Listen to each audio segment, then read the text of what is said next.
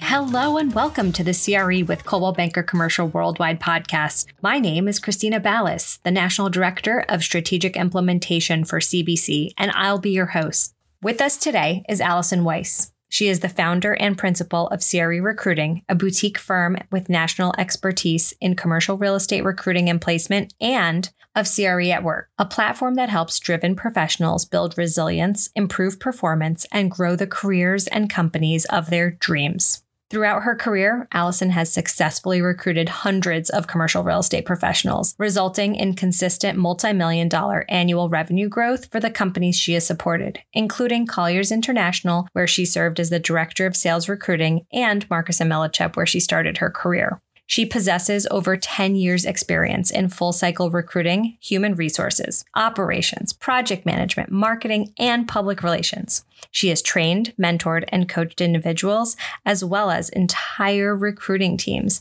And she comes to us today with some amazing nuggets of information to share.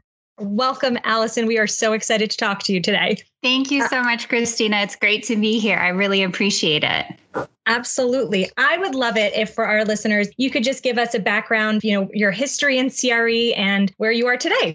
Sure. Well, I appreciate the wonderful introduction. My sort of career snapshot I joined commercial real estate uh, several years into my career. I've been a recruiter for 10 years and started at Marcus and Millichap on their national recruiting team. So, started recruiting brokers, teams of brokers, identifying acquisition targets for the company, and gradually worked my way into other roles like running their national campus recruiting program, targeting some of the top universities across the country with great real real estate programs. I was also responsible there for the growth of the Capital Corporation, essentially the debt and equity advisory practice of the firm, and moved over to Colliers and did sort of a similar role. Always worked nationally throughout my entire time in commercial real estate. So, not just large markets like LA and New York, but also smaller markets, uh, Minneapolis, Indianapolis, South Florida, so on and so forth. And decided in September of 2019 to launch CRE recruiting. I love the broker brokerage world. I'm so grateful for growing up on that side of the business, but decided that I wanted to branch out and learn and try new things and work with companies really across the spectrum from, you know, sort of principal, investor, owner, developers, CRE tech and prop tech,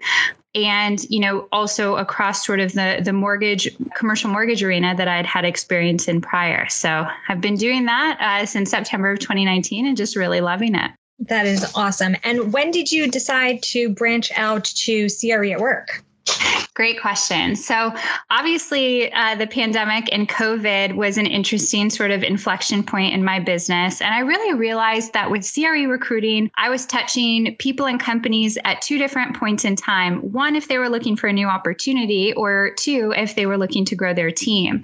And I think that there's just really a big opportunity for commercial real estate professionals to be much more thoughtful and strategic as they plan their careers. So, wanted to provide um, insights and things that I had gained throughout the course of my career in working with candidates and helping people with topics like negotiating, um, you know, how to really have a strong performance review and get sort of compensation increases aligned with your value in the marketplace, and really thinking about, you know, sort of road mapping, um, you know, your career as opposed to, you know, sort of going through things and just climbing ladders without being, you know, very aware of, of the decisions decisions that you were making and the impacts they could have on your career. Totally. That makes so much sense. So, not only do you work within the recruiting space, but also you have this platform with coaching and career growth. Yeah. In both aspects, I feel like you probably hear, you know, from different ends of the spectrum, but what is the most common either desire that you hear from recruiters that are asking you to help find people or what is, you know, from people that are trying to grow their career, what do you hear is the most common, I don't know, area of growth that they want to get? Sure. So I would say on the company um, aspect of things, I deal with a lot of entrepreneurs and a lot of smaller companies that hit a plateau in their businesses, can't get to the next level. Oftentimes that has to do with systems, processes, tools, um, automation, things that they need to implement, whether from a hiring perspective or um, just sort of optimization of their current platform and resources. So I like like to go through and and have you know really in-depth sessions with my clients to understand what are their business processes today you know where maybe some bottlenecks and opportunities to you know sort of reinvent um, you know their their systems and and make sure that they're really spending as much time as they possibly can in what i call uh, rgas or revenue generating activities. How can we get 80% of their time in that space and maybe 20% on the more administrative burdens of their business? On the candidate side you know, there there are a couple themes that I hear over and over. I think there are a lot of folks who think that moving on to the principal side of the business is the holy grail. Mm. And I think when you get down to it, um, oftentimes as I'm in question candidates, you know, tell me more about that. What does the principal side of the business mean to you? What are you really looking for? Sometimes it's they're looking for stability. Other times they're looking for more flexibility. Maybe they're looking to have a piece of the deal. I think if we can drill down to the heart of actually what they're hoping to find, as opposed to maybe, you know, what they've heard about the principal side, um, we can have some more effective conversations conversations and open up maybe a wider net and range of possibilities for them. Um, besides, you know, just only looking at the principal side, maybe there are some other career paths and other sectors of the industry that are going to offer similar things and really drilling down to what is at the heart their desire to make a move. So I think the principal side, you know, is something that's always really attractive to people. I think oftentimes too, you know, maybe making the move from an associate into maybe an assistant vice president or a vice president role. How do you really make yourself um, indispensable to a company and how do you really position yourself for promotion um, and so you know there are a lot of different strategies that we can talk about there but really first i think it involves being really aware of your contribution and documenting your contribution and becoming a better and stronger and more vocal advocate for yourself um, within your existing company. And i think you know oftentimes you know as as women in commercial real estate that's that's maybe something that we're not trained as well to do for ourselves is really to, you know, speak about our comments and really, you know, sort of um, advocate for ourselves at, at, maybe a deal making conversation um, when it comes to, you know, sort of the performance management and review process. So I think, you know, role playing with candidates through those different scenarios, um, having them actually go through the practice of documenting what are their contributions, you know, to the firm this particular year, and then evaluating themselves against their peers really objectively. Like, what have you done that this person hasn't done or the vice versa of that and is is your sort of skill set at the associate level really you know built to make it to that next level. And if there's a gap between those two what can we do to assess the gap and get you up to that level where it's just a no-brainer? It's a really easy decision for them so I think those are the two things. On the company side, it's more infrastructure, sort of strategy, evaluating operations, maybe automation, spending time on revenue generating activities. And on the candidate side, it's much more um, about the individual. What are their desires? What are they looking to achieve? And how can we put together a really comprehensive plan and strategy to get them to the next level? Lots of questions swirling in my mind on both sides. So let me let's talk about maybe the the company side first. So sure from a recruiting perspective, especially now with COVID, I feel like that's a little yes. bit on everybody's mind. Things have changed so much, but you know, yeah. what parts of that have changed drastically and what things are really just the same but you know look different. Sure. So good question. I think you know what what has stayed the same is the importance of building really quality relationships with people and really um, individual connections and and sort of all of that is just done through different methods and channels today. So one of the things that i tell all of my clients and candidates who are interviewing is you know spend some time just as you would would when you're walking into the interview room, getting to know the person, chatting with them about, you know, we're just coming out of the Thanksgiving holiday. How did you celebrate the holiday? What's your favorite Thanksgiving dish? Little things like that might sound silly, but I think those those little steps help to humanize you as a person and it helps to build sort of common ground and connection and that's what relationships are all about. And truly, I like to think of interviews at the heart of it, we're just building friendships and building connections. And, you know, in an interview, if it's not the right fit for this particular position, you want to build sort of that connection for a future conversation, a future introduction. Our industry is so small. I like to say, you know, it's probably the size of a high school, and each individual market is this, you know, the size of a classroom in a high school. so, really, truly, as I'm going into these sort of conversations, I'm just I'm making friends. And how do you make friends? You you ask thoughtful questions. You listen to what they say. You reference the things that they've shared with you, and follow up conversations. And you you know do things like remember their favorite sports teams or their kids' names or um, Um, you know their favorite restaurants or things like that. I think you know the the heart of relationships are still the same.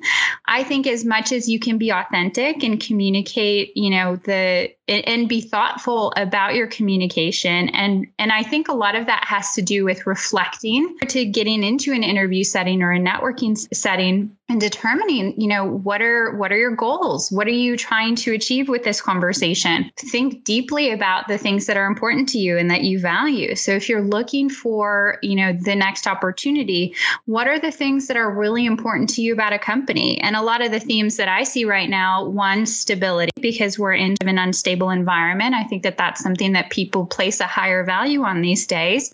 You know, maybe it's things like flexibility, you know, the ability to maintain some level of, you know, maybe remote working in the future. That's something that I'm hearing from a lot of candidates. And then maybe some of the more macro sort of um, issues in, in our business, like sustainability, things like diversity, equity, and inclusion. Knowing ahead of time what your values are in those areas and what you're really hoping to find helps you to quickly understand is this a company or is this an individual that sort of aligns with those values? So I don't think the heart of, of interviewing and networking has really changed. I think the media um, and the channel has changed. And so I think we've just got to be um, maybe a little bit more vulnerable. We've got to, you know, maybe show up a little bit more and put ourselves out there a little bit more.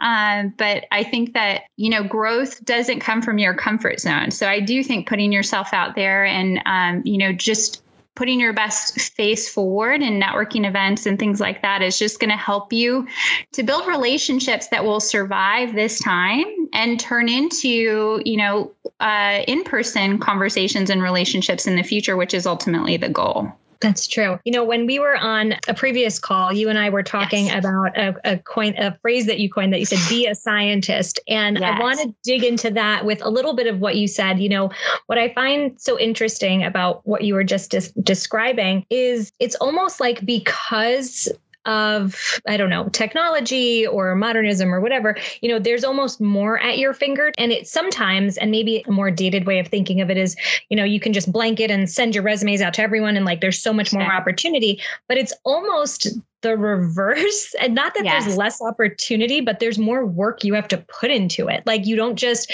you know make a resume and and mail them out to a bunch of people. Like you have to be really almost surgical with yes. you know the right fit. And there's all this conversation about fit. And you know i feel like i found a great fit at coldwell banker commercial especially working um, with dan spiegel. So for me it is so much about fit. But can you talk about what that means? Like being a scientist and this concept of finding the right fit Sure. So I I don't know where I came up with this phrase, but I just love it because I think to me it means using data and observations and collecting as much possible information as you can from all these different sources that are available to you to help you to form your opinion, to make decisions, and get just a more comprehensive understanding. And so, you know, for me, in the old days of going into uh, a company and sitting down for an interview, I would coach my candidates to pay attention to how they're greeted when they walk into the office, to look at the interactions that are happening um, just in happenstance when people pass each other in the hallway. Are people smiling? Are they talking to each other? What's the atmosphere? Be really observant. Is it, you know, a, a warm, inviting space? Is it, you know, a positive energy? Um, are people looking at the floor? Floor? Are they making eye contact with each other? All those little things I think are tiny little clues in terms of what is the cultural environment at this company? Is it something that aligns with what I'm looking for and aligns with my personality? Or am I going to feel like a, a, little bit out of place in this in this environment. Today, we have a, a, variety of different tools that that existed in the old world, things like Glassdoor and you know looking at people's LinkedIn profiles and um, you know maybe looking on social media accounts of, of different people within a company. So I really just I want people to be as observant as they possibly can up front before they get to a point of potentially even entertaining an offer. I think that we can probably ascertain maybe about 80% of what it might be like to work with an individual as a boss or a company or within a particular team within an, a larger organization.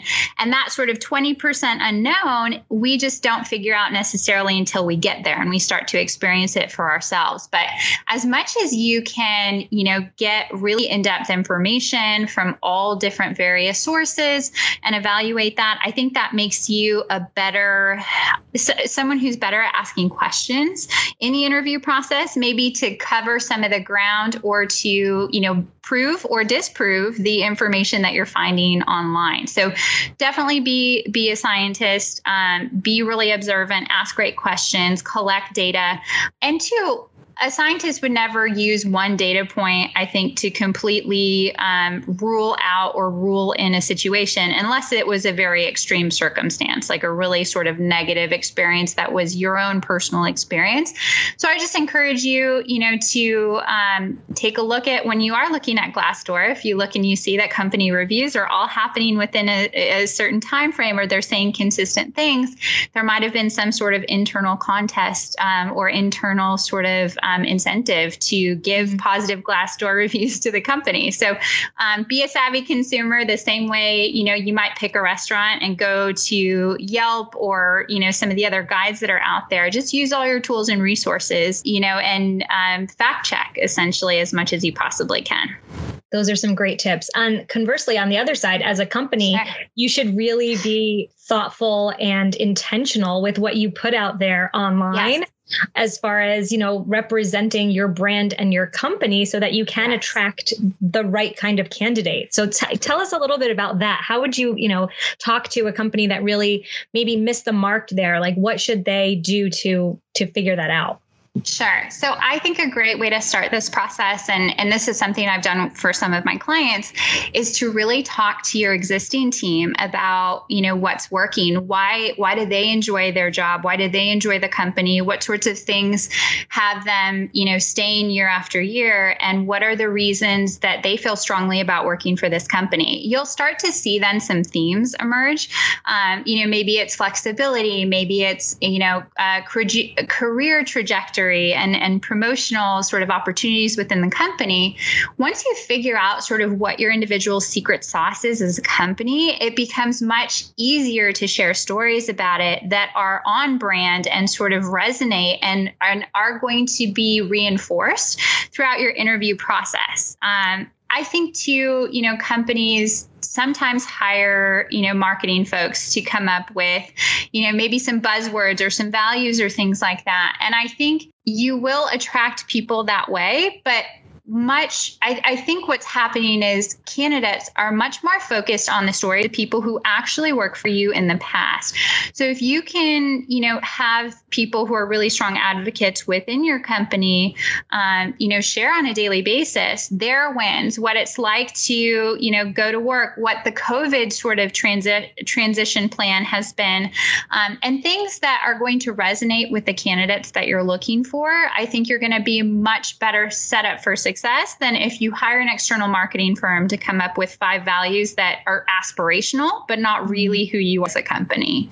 So That's do that fact finding internally. That's a really good point. I have to say, when I have to interview folks, I almost get offended when people don't look me up on LinkedIn. I think, I mean, obviously be prepared. And one of the one of the things that i like to tell a candidate is that you're doing this so you can have a more sophisticated and higher level conversation that you don't have to spend the time getting to know that person's career path because you've already investigated it. So then you have a couple maybe very specific questions that demonstrate to the person uh, who's interviewing you that you're really engaged and excited and really invested a lot of time and effort in understanding who this person is, that is going to take you so much further in a first interview um, as opposed to having to rehash the the things that you could have learned up front. So definitely do your research. It's it's just like being a scientist. You're you've got to use all the data points that you're provided and you've got to demonstrate that knowledge and and that that effort. I think that's that's what the best candidates and the most successful candidates um, you know are are out there doing today.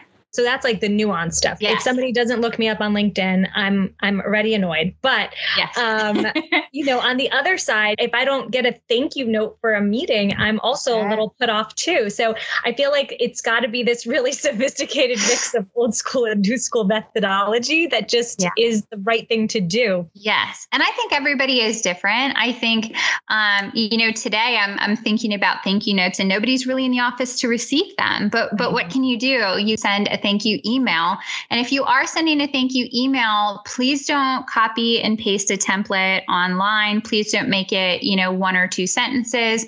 I like to encourage candidates to reflect back on what they enjoyed the most or what was the most surprising about the conversation. Again, reinforcing I was listening, I see you, I hear you, your story is, you know, valuable and important to me. And then also reaffirm your interest in the position and and you know, reference any sort of next steps and you know make yourself available for any questions after the fact. I, I agree completely. I think that not following up is um, you know sometimes a, a nail in a coffin especially if the role has to do with marketing or sales.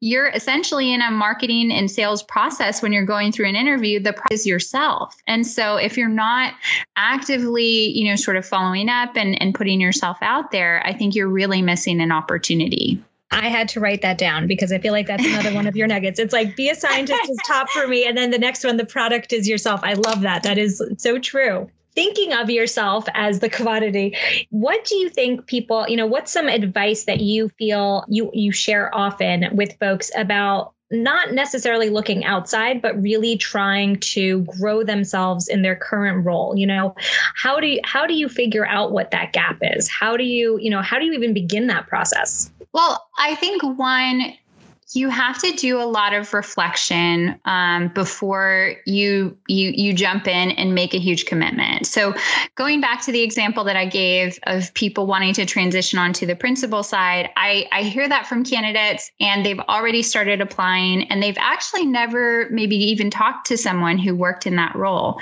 And so, I think you know one of the things that you can start by doing is utilizing maybe an alumni network that you have if you're a part of a, a larger alumni group that has you know a significant number of contacts in the real estate market. Um, talk to people who have something in common with you who might you know be more incentivized to help you and, and answer your questions. And you know in the past i would say buy them a cup of coffee buy them lunch offer you know your assistance and you know helping them you know maybe with a, a pet project or you know volunteering for a cause that's important to them or they're on the board of.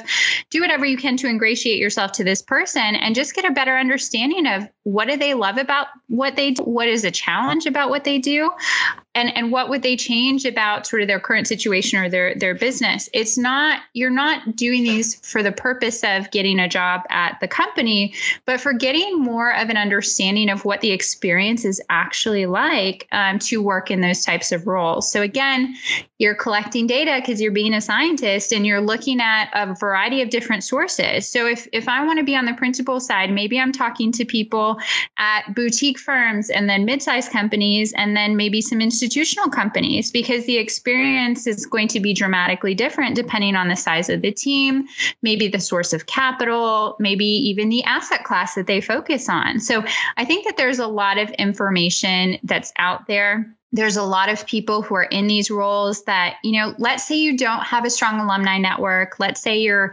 trying to transition from another side of the business and you don't really have key contacts built up that, that you feel comfortable asking, you know, asking for time or asking questions.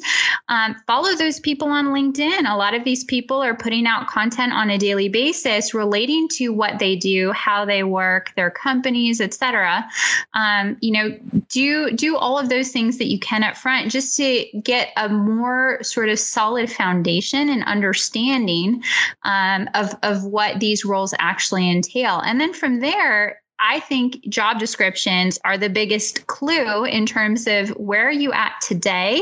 Use that job description as a checklist. So here's your resume, here's the checklist. You know, if you miss a couple check boxes, those are the first things that you want to tackle and maybe prioritize them. Maybe it doesn't make sense right now from a financial standpoint to head back into, you know, a, a or, you know, um, MBA program, but what could you do that's like that? You know, if if the role requires really strong Argus modeling skills, um, which is something that is very often the case on the principal side of the business, how can you gain that experience not just from a certification program, which anybody can do, but from a hands-on sort of you know in the weeds deal setting? So, one, fact finding, get to know sort of the people, ask the questions, follow thought leaders online who are in roles and companies that you are interested in and admire and respect. And then assess what is the gap between where you're at today and the step that you want to take, and then take take action as soon as you possibly can and, and build a plan that works for you. And I, I also want to point out oftentimes uh, I think people use education as procrastination or permission. Um, there's a lot of people out there who think, oh, once I get this MBA or once I get my master's in real estate development, I'll be the perfect candidate. I think there are things that you can do on a daily basis that will get you closer to that goal and will be much, much less expensive. And I think you want to, you know, determine um, what those options are first before you, you know, tens or hundreds of thousands of dollars on a degree it's the next certification it's the next degree yes. it's that you know yes. and sometimes that not only is a procrastination but it also fulfills some people and, and actually they tend to be women that i'm thinking of right now um, yeah. it almost fulfills a box when you feel like you don't check all the boxes and that yeah. at least that is like a solid piece of paper that says look i did it you know as opposed to the experience you can gain and i think that yeah. that's so important is to think about to think about growth not only in a formal education and that might be very appropriate for some yes. um, but yes. also in informal education and really just donating your time almost to look to learning that, right? Yep. And I, I think sometimes too people people forget that there is a whole world out there um, that requires freelance help and support. And so there are people who would potentially pay you for your expertise as you learn and grow. Um, and you know you might uh, get to experience other sides of the business if you you know find someone that you can do 10 or 15 hours a week for on top of your existing job. If it's not a conflict, why not do that while you get some hands-on experience? And again, back to some of the skill sets, Argus, it's great to have the theoretical knowledge. It's great to go through the certification program, but I've never had a client who said that's enough. We we don't need someone who has hands-on experience. They always want someone who has that hands-on experience, who can say, here's a couple runs that I did, here are the assumptions that I that I put into the program, et cetera. Um, it's it's not necessarily enough usually to get the certification. It's that hands-on experience, and sometimes you can get paid for it. And why not? That's a great point. That's a really great point. One of the things I was thinking about also in our conversation now is is about the idea of first impressions. So, you know, I, I know how to be a point. We know how to be a good scientist before we walk in, but how do you assess, you know, as far as you as a person as is giving a first impression or even, you know, maybe not a first, but just your impression. How do you make a good impression online when we're not meeting face to face necessarily? What are some of the pitfalls? What should we try to do more of? So one of the things that might sound counterintuitive is that this this idea that you don't have to be perfect. I think people appreciate vulnerability and we're in a time where people's humanity I think is on full display. And so I think it's the time to really embrace who you are and to be really open about your experiences and to share, you know, within reason what you're going through you know the things that are helping you. And and one of the things that i think to myself um, very often because sometimes um, my my business is very much focused on um, providing resources and support and and sharing my own story. And and I do that a lot on social media. And so sometimes when you're feeling like, wow, this is really a challenging year, or a challenging time, and you know, more bad news keeps, you know, coming out. You know, we're we're dealing with a, a huge spike in cases right now. You know, who really wants to hear from me? I always say to myself, if I can help one person with this post, if I can help one person just by sharing my story or giving advice or sharing what worked for a candidate of mine or a client of mine, it's no longer about me. It's about helping that one person. So, how can I go out there and help one person today? And what's what's a message that I needed to hear? Sometimes um, is where my content comes from. You know, maybe it's um, and actually this is a funny like little personal nugget um, that i'm about to do a small video on is um, my nephew is about to turn three in april. And he's at this really cute age where he's just learning new things every day. And one of the things over thanksgiving that i found so endearing is now he's starting to ask um, auntie are you happy? He's just so invested in in other people being happy.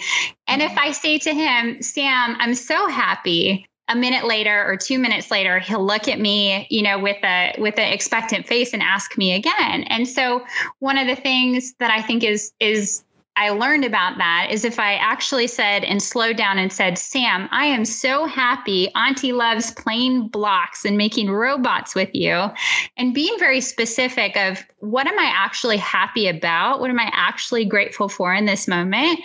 One, it just filled me with so much happiness and thankfulness and and really like sitting down and thinking about I'm not just happy but what is the thing that's making me happy right now? I think that's a message that that people would love to hear right now. And it's a cute little story and it shares you know some dimensionality in my personality. I'm an I'm an auntie and and here's a story from my life and again, like, could it help one person? Probably. Like, a gratitude practice, I think, is a great thing. And I have a formal one, but that's like a very informal, like, little story that shows who I am as a person. It puts myself a little bit out there. The other friends that I have who are aunties or have kids, I think, would appreciate that sort of story. So I think as much as we can sort of let this idea that there's a lot of separation between who we are at work and who we are in our personal lives, like, COVID has sort of blown blown that to bits. Oh my gosh. And I love so much. yeah. I think that that's one of the silver linings actually is that we can be authentically who we are at work. And when we do that, we're so much more successful. People like us more. We find, you know, our tribe and the people that we connect with that much more easily because we've shown a little bit more of ourselves. We've put ourselves out there. We've engaged.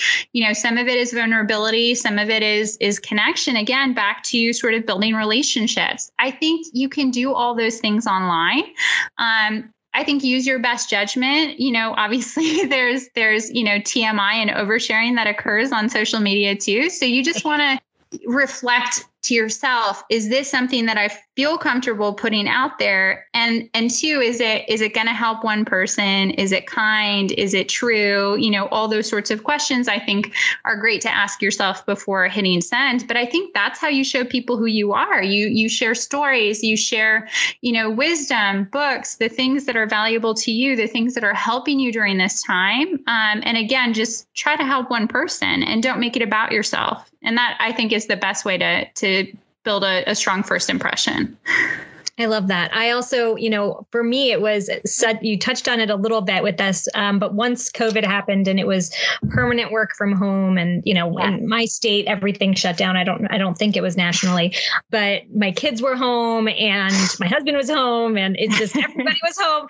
And yeah. I have worked my entire career really of separating my professional self from my personal self, and that really blew the lid on all of it. And it did help me, you know, in the beginning beginning, I struggled quite a bit. You know, I would yeah. get super embarrassed if like a kid came in to my Zoom call. And I still don't love when that happens. So I haven't like gone loosey goosey. That's not who I yeah. am but it helped me kind of prioritize my time even at sometimes the minute level so if i needed to take a break to go tend to something one of my children needed i can be fully present at that moment yes. and not multitask like the multitasking thing with personal and professional to me was like for the birds like that just yes. did not work so i really had to compartmentalize and spend my time you know, wisely but devoted to each thing. And it made me kind of better at managing my time somehow. It was stressful, but it, it I grew enormously this year.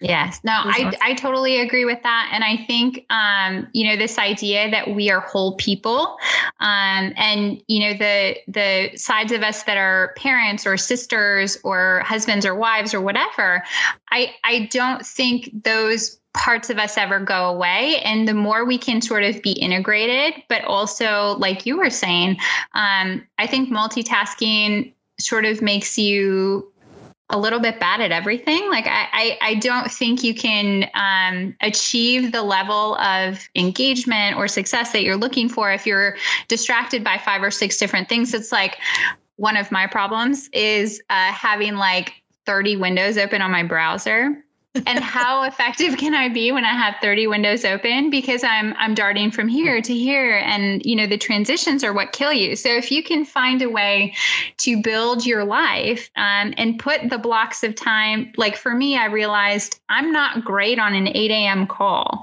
but I really love to do my research. I really love to do my reading and catch up on the news of our industry and you know follow up with candidates and you know if you can sort of time block based on what's most effective effective for you and what's best for your family, I think it's a much better way to end the day with a sense of accomplishment and not feel so, um, I, I, don't know what the word is, but uh, overwhelmed maybe. Yeah. That's a great, especially this year. That's a great word yeah. that I think so many people can resonate.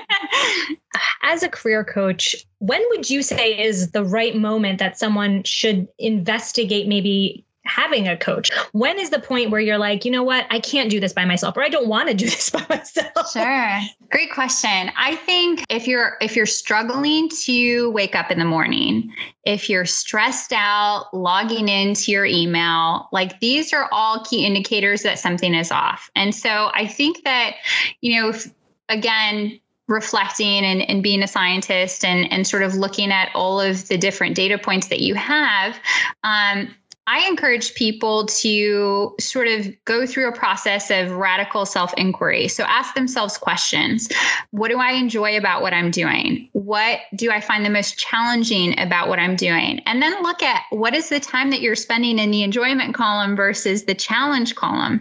Um, and if those are out of whack, you know, we might want to talk about well, are there other opportunities within the organization? Is the organization one that aligns with your values and your goals? Is this a place you want to stay? Um, and if not, like, let's start to do some exploration. Let's start to do some fact finding about who you are as a person. What are your values? What are the things that you want to achieve from a career standpoint? What are your personal goals? I like to think 5, 10, 15, 20 years down the road with what do you want your life to look like? How do you want to spend your time? Where do you live? What kind of car do you drive? All of these like little questions.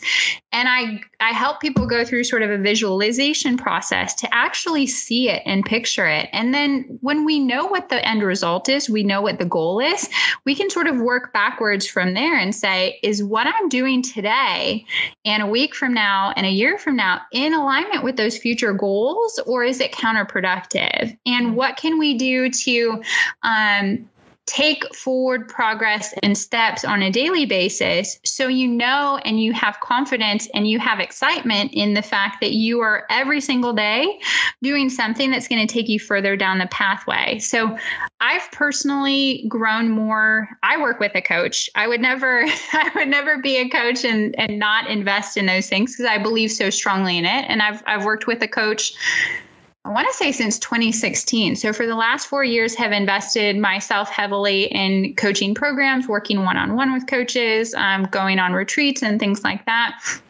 For me, the clarity that I've gained in terms of who I am as a person, how I want to show up, how I want my life to be, I mean, has taken me on a journey sort of through um, some larger companies and out into an entrepreneurial venture myself. And I think um, I am just a very driven and motivated person. And I found myself climbing the ladder within organizations that I, I hadn't necessarily critically thought about just because I was so focused on everyday achieving and getting to that next level and getting promoted that I didn't stop to look around and say, Am I actually happy? Is this really what I want to do?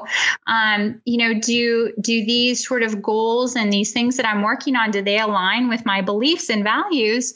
Um, and I think a lot of people fall into that trap. So I, I definitely think if you feel anxiety, um, checking those emails, if you, you know, feel like something is off, um, I think there's a lot of reflection to do. And, and truly just having a conversation with someone like me, I think can help people to understand like what are maybe the gaps and everybody is different in terms of you know what they how they want to work with a coach so there are lots of different options not just one-on-one you could do group coaching which is great if you find people who are going through sort of similar situations as you are um, and there are courses and things like that too that's really interesting. I love that. There's always like something in the back of my mind of, you know, am I am I being my best version of myself? You know, sure. at work, at home, all of it. You know, you just want to bring your A game everywhere. At least I do.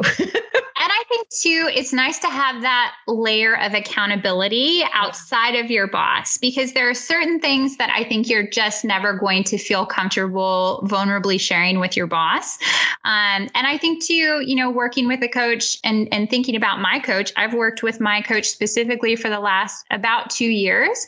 And so she can identify different patterns, different sort of ways of thinking because she's known me long enough and we have that relationship. And so from a, an accountability standpoint, standpoint, she's someone who keeps me honest, not not to what she's looking for or what she wants me to do but to you know what i've decided my goals are. And so she can help to point out you know the the thinking or the pattern that you know is happening and repeating itself from maybe 2 years ago or earlier in my life which i think is a tremendous sort of insight that sometimes i'm just too close to it to be able to see myself that's such a good point. The idea that the right fit for a coach too is somebody that's really thinking about what's important to you, not necessarily yes. just telling you like kind of the, like the buzzwords and the whatever. You know, it's like it's your path. It's getting to know what you want to do. Um, I yeah. love that. That's so important. I would love for you to share maybe one to three things, depending on how many you have off the top of your head, of what some of our listeners can do tomorrow. So, besides liking and subscribing as soon as this conversation is done to the podcast, yeah. what can they do right after that? obviously we we dropped a lot of things i think earlier in the conversation be a scientist definitely be a scientist i will say that over and over until the day that i die but i think we're in a very interesting time of change and reflection and i want to encourage anyone who has been through a transition whether it's a layoff or a furlough whether they've had their hours reduced or their role has fundamentally changed um, to go through a reflective process of you know, what if I loved about this experience that I've just come out of? Um, what if I learned? So what are the tools, maybe the the techniques, the skills, what deals or projects have I worked on? Um, you know, so loved, learned. And the third is what do I want to leave behind? you know, what about this experience did not work for me? And what can I do to find experiences in the future that are more aligned with my values, my goals, and things like that? Um, I think oftentimes when we go through a dramatic change, we don't do that soon enough. And so our brain naturally sort of starts to protect us maybe from some of the emotions and some of the experiences. And we start to lose little, little data points that I think can be really valuable for us in determining what is the next right fit. And also in figuring out how to most effectively communicate about our most recent experience. So if you can go through that exercise of, you know, what I loved, what I learned, and what I'm leaving behind, I think you can have a really nice sort of closure process. I think anytime you leave a job or a relationship or a friendship or what have you, I think it's sort of universally applicable. I think the other thing too is not just COVID is a time of change, but we're coming into the holiday season. We're coming into, um, you know, sort of the new year and New Year's resolutions and things like that one, I just want to encourage everyone from a self care perspective to give themselves time to process everything that has happened this year. Even if you haven't been personally affected um, by COVID, I think that the anxiety that we have collectively felt and experienced, and not just COVID related, but obviously, you know, we just went through a really intense election cycle. Um, you know, there's a change of power coming up. There are a lot of, I think, undercurrents and and stress and holidays just generally, I think, are stressful for people. So whatever you can do to build in things that will help you to cope with the stress. And I want to share one one silly thing for me I've struggled with during COVID is um, uh, just health and wellness generally. I, I, I did a good job at the beginning of COVID. I was really motivated and I was working out a lot and I was, I was eating healthy, healthy foods. And then I sort of, the pendulum swung in the other direction. And so I'm now like going back and, and getting myself back on that, on that track. Um, and for me, uh, a tool called Noom has helped, which is just uh, activity and, and sort of diet tracking and things like that, but teaches you some of the psychology behind food. So that for me has been really helpful. Um, I know friends who've gotten really into sort of meditation and things like that. Whatever you can do from a self care perspective to invest in yourself during the holidays, during sort of what tends to be maybe a, a slower time of the year, definitely do that. Um, and think about all the ways that you want 2021 to be different. And with the asterisks of what are the things that you can control? In mm-hmm. 2021. Um, I think you know I would love for I would love for the vaccines to be fully rolled out and fully effective and ready to go January 1. It's not necessarily looking like that, but what can I control and what are the things that I'm hoping to find in 2021? And and two, it could be similar to the exercise I suggested earlier. So, what did you learn in 2021? Uh, what did you love, and what do you want to leave behind? I think again, we're we're just going through a time of of transition. So, as much as you can be, you know, insightful and reflective, and and ask yourself these questions, I think you can set yourself up for a um, more uh, maybe fulfilling and and personally and and both from a career standpoint, really exciting new year. I love that. I think those are some great things that we can work on. Okay, so now my question is how can people follow what you are putting out there in content and if they wanted sure. to see your fun videos and just really keep in touch with all the wonderful things you're working on, how do they follow you? Great question. So, probably my biggest platform is LinkedIn. Um, so, if you want to follow me on LinkedIn, I'm Allison S. Weiss, uh, W E I S S. My companies are CRE Recruiting and CRE at Work, both of which you can follow on LinkedIn. Um, I have a Instagram channel, CRE underscore at Work, that I put some videos out on quite frequently. And I am actually working on a podcast myself, so I will have to get awesome. you on the podcast. Yeah, it's it it was one of my 2020 goals that a little bit in terms of its timing. But yeah, uh, feel free to message me on LinkedIn, follow me on LinkedIn. I love to hear, um, you know, what people found most valuable and happy to be a resource and help anyone, um, candidate or client, transition um, into a, a successful 2021. Thank you so very much. Just to recap some of my biggest takeaways, as everyone heard multiple times today, is my number one fave is be a scientist. I feel feel like I live that. So 100% be a scientist. I love that. My other favorite was treat yourself like a product. So in, in regards to when you're interviewing or just thinking of yourself in that way might kind of change the way you pulls yourself out of yourself so that you can be a little bit more surgical. So I love that as well. And then we have some really great things that we can work on. I am personally going to write a loved, learned, and leave behind list for my 2020 because there are certainly some things I really loved from this year. And there are a few things things I'd like to leave behind. And I know that there are a lot of learnings. So I really appreciate the time you spent with us today. I hope our listeners get as much out of this conversation as I did. And I look forward to talking with you again at some point. This was wonderful. Yes, my pleasure. Thank you so much, Christina. Thank you so much.